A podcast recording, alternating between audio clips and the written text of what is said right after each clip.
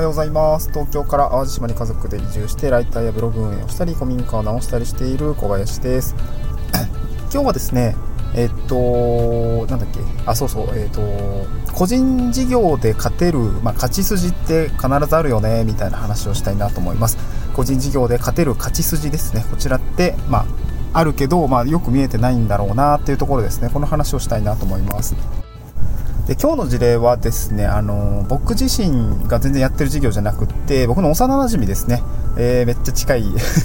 距離の子がいましてえー、っと僕今実家に帰ってきてるんですけど新潟の実家に帰ってるんですけど、えー、その子がですね新潟で、え、っとネイルサロンを経営していまして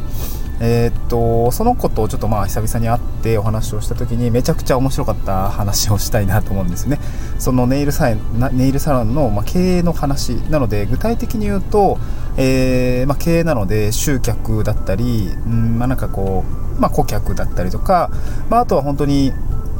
まあ、お金の話はあまりしなかったけれども、まあ、リピーターとか新規開拓、新規顧客ですね、ここら辺の比率ってどうなってるのとか、あと実際原価率ってまどういうものなの？みたいなところをですね、ちょっと聞いてきたら、すごく面白かったんですね。でなので今日の要点としては、まあね、個人事業主で勝てる勝ち筋というようなテーマでざっくりお話はするんですけども、えー、っとまあ、ネイルサロンを事例にして、なんかその僕が面白かった話、まあ、個人事業で、えー、多分しんどいこととかいろいろあると思うんですけどあのネイルサロンってすごくよく考えられたあの個人事業でも勝てるようなあ要素がいっぱい詰まってるなということで、まあ、個人事業で、まあ、勝ち筋として言えるポイントをですね、まあ、うんどうだろう、まあ、3つぐらいにまとめられるかな。3つにまとめて結果的にこのネイルサロンってすごいんだなみたいな。でそういう事業って他にないのかなみたいな、まあ、これ全然考えてないんですけど喋りながら考えていきたいなと思います。はい。でざっくり言うとまあ、ネイルサロンっての説明をした後に、まあ、どういう業態なのかっていうところで簡単にちょっとざっくりと解説して、まあ、自分が気になったポイントをちょっとお話ししたいなと思います。はい、でまずネイルサロンって多分男性これ聞いてる方の中の中多分男性も多いと思うんですけど男性はあんまりこうよくわかんないと思います。僕自身もその子の説明を聞いてあなるほどね。そういうな仕事なんだ。だから、まあ、あとはなんだろうな、まあ、ホットペッパービューティーとかをちょっと覗いてみて、あ、なるほど、なるほど、こういうようなこう宣伝がされていて、まあ、こういう広告が出ているってことはこういう業態なのかなっていうところを、まあ、掴んだだけなんですけど、まあ、ネイルサロンって一言で言うと、爪ですよね、爪。あのー男性あんま気にしないと思うんですけどやっぱ女性のこう爪のおしゃれみたいなところですね。指の爪もそうだしあとはやっぱ最近夏になってきた時には、まあ、夏なんだろうな足の爪だけ、まあ、多分サンダルとか履くんで、えー、足だけをやりたいわみたいな人がやっぱりいるみたいで。でそういった方々があまあおしゃれとして爪に、ま装飾を施すみたいなものめちゃくちゃざっくりした業態だと、あのー、商売っていうような形だと思います。ネイルサロンですね、まあ、やっぱりその僕も見てみて、まあ、爪にどういうものをこう施すんだろうみたいなところよく分かんなかったんだけどすごく綺麗だったりとかうんなんかこう何ていうの？もう なんか可愛いみたいな。ちょっと僕もネイルサロンの話はできないから、あのー、まあ、ここぐらいにしとくんですけど、まあ、あの爪がおしゃれになるっていうことですね、うん、身だしなみみたいな一つのものなのかなと思います。でやっぱり大半が女性客って言ってました。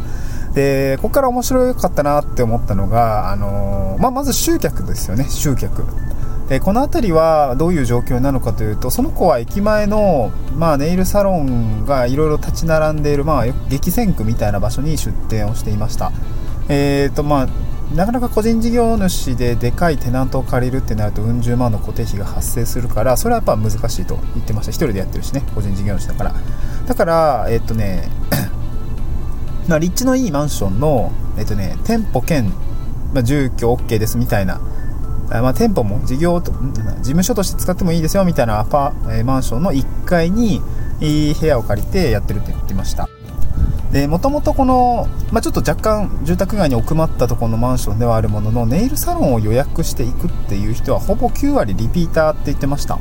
なので別にその路面店である必要性があるかっていうと、まあ、ぶっちゃけそんなない。フラットあネイルやりたいっていう風になるようなことはないやって言ってたのであのあんまりこう立地の関係性っていうのはあまり、まあ、そこまで不便じゃなければあのー、ていうのかな、まあ、駅前だったりとか、まあ、分かりやすさですかね。どうだろう。駅前にいたらネイルサロンあるかなぐらいのこう第一早期に上がったりとかいうぐらいなのかな、まあ、でもやっぱりホットペッパービューティーとか、えー、ググって出てくるもの。なんかホットペッパービューティーがやっぱ集客としては一番多いのかな。うん。そんなことを言っていて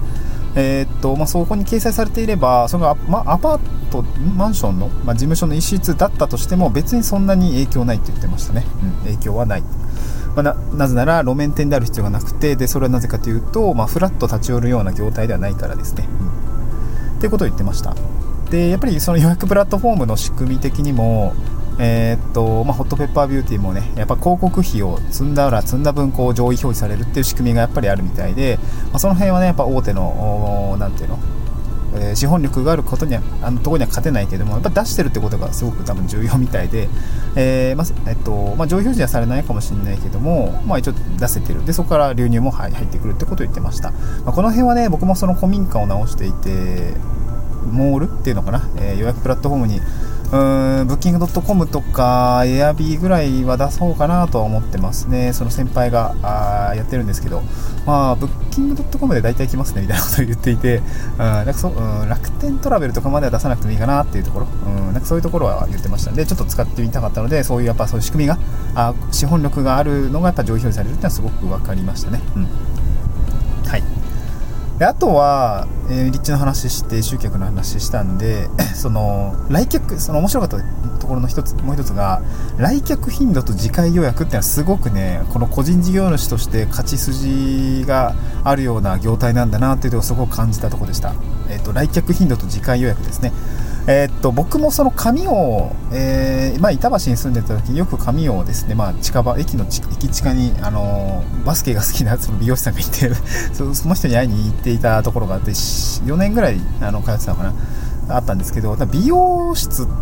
とネイルサロンって、まあ、美容理美容美容系の店舗ですけどまた全然違うんだなというところが話を聞いていて分かりました、えー、面白かったのは美容室とかだと多分ねまあ早い人だと分かんない。3週間とか1ヶ月とか。で男性とかだとどうだろう。3ヶ月に1回とか？あぐらいの来客頻度だったりすると思います。まだ1回行ったら多分何ていうの？ま続けて使おうかなっていう人もいるし毎回違うところに使っていう人もいると思うんですけど、まあ、結構なスパンが空きますよね、うん、であとまあ髪ってなんか我慢できると思うんですよ。あ髪切りたいなって思ってずるずる1ヶ月みたいなことよくあると思うんですけどなんか髪と違って爪って割とこう気になるじゃないですか。爪伸びてんなーって思ったら多分普通に爪切りしたい人は多分爪切るじゃないですか。でその爪をおしゃれしてる人にとっては爪ってやっぱ気になるからあ直さなきゃすぐ直さなきゃってなるみたいなんですよね。そうすごく気になる場所だからね。でやっぱ爪ってなんかね4週間ぐらいで伸びるんだって。まあ確かになと思いました。爪って伸びるよね。髪の毛を伸びるのも、まあ、ゆっくり感じていいけど爪ってもっと早く伸びるじゃないですか。だからその1回その新規顧客として入ってもらったら、まあ、リピートするわけですね。爪は伸びる。しかも4週間ぐらいでくあの伸びちゃうから、まあ、その時にえっ、ー、とねあのーまあ、行こうってなるしで4週間だと紙だとさ多分2ヶ月3ヶ月とか、まあ、短い人だと1ヶ月だと思うんだけども1ヶ月2ヶ月だったらまあなんとなく分かんないけど3ヶ月とかだと、まあ、時間よくてあんま取らないじゃないですか。ね。でも爪の4週間っていうこのあの伸びるスパンだったりとか来客頻度の何ていうの？うんなスパンっていうんですよね感覚ってなんかも予定見えてるじゃないですか。大体1ヶ月以内だったら予定見えてると思うんですね。月初例えば8月月初だったら8月末ぐらいまでの予定って大体見えてるじゃないですか。だからこの4週間後の予約も多分ねその時点取りやすいんですよね。で毎回その来てくださったお客さんとは施術終わった後に、まあ、次回予約をして帰られていく。だからこの時点でもう必ずリピートがつくわけですよね、うん。もうほとんどの確率でリピートがつくってなると、まあ、顧客のストックみたいなのがどんどんどんどん積み上がっていくのであの言ってたのはなんか土日今、まあ、子供も最近生まれたばっかりなんであのその子は、えー、平日、まあ、保育園行ってる間の稼働とあとま土曜日ですね。土曜日の保育園え土曜保育やってるので、えー、その間の、え、スパン、あの営業日をやっていて日曜定休にしているみたいですね。本当は日曜もやりたいらしい。やりたいって言ってて独身の頃はやってたみたいなんだけどやっぱり土日のえー、皆様がお休みの時に、まあ、土日の枠で大体リピートは埋まってしまうと言ってました。だから顧客リスト枠みたいのがあのそこではもう完全に決まっていてでだからそのお客さんをこうなんていうの？えともうもうその多分なんかなそのサイクルに枠が入りきっちゃってこの調整するのが難しいって言ってました。つまり満員満員を御礼状態っていうことですよね。これがなんかすごくなんかその個人事業主としてあのまあまあ、枠のビジネス、まあ、うんなんて時間稼働だからさ、まあ、ちょっともったいない気はするんだけども、まあ、それでもやっていける分の収入が発生しているっていうところはなんかすごくね面白かったなと思います。もう来客頻度とあのこの4週間という来客頻度と、まあ、次回予約を必ず取れるぐらいの、えー、4週間というスパン。っていうところと、まあ、爪は伸びるともうめっちゃ気になっちゃって必ず、まあ、うん、整えに来る髪ほど、えー、髪髪？あの伸びる髪ね。あの 髪の毛の髪なんだけどこれに比べたらやっぱりその痛みってあの顧客の痛みっていうんですかね。直さなきゃって気持ちがやっぱ強い分爪の手直しのなんだろうニーズみたいのはすごく強いって言ってましたね。だからリピートで9割ぐらいいくって言ってました、うん。まあ、この話ですね、まあ、ちょっとリピートと新規顧客の開拓比率っていう話にちょっと入っちゃうんですけど、まあ、リピーターがやっぱり9割で残りの1割もやっぱ新規で開拓し続けたいって言ってました。というのもやっぱりまあ、ずっとお客さんが来てくれるっていう保証はないし、やっぱり来なくなるお客さんもいるから、まあ、とはいえ9割はリピーターで埋まってる。でもやっぱり1割ぐらいはどんどんどんどん新規に顧客を開拓していく。で、捕まえに行く。まあ、必ずこうリピーターになってくれる人もいると思うし、そうじゃない人もいるんで、やっぱこの1割、最低限の1割は、やっぱりあの新規顧客に開拓をするために、やっぱり集客、まあ今、今インスタやったりとか、ホットペッパーを出してやってるって言ってましたね。うん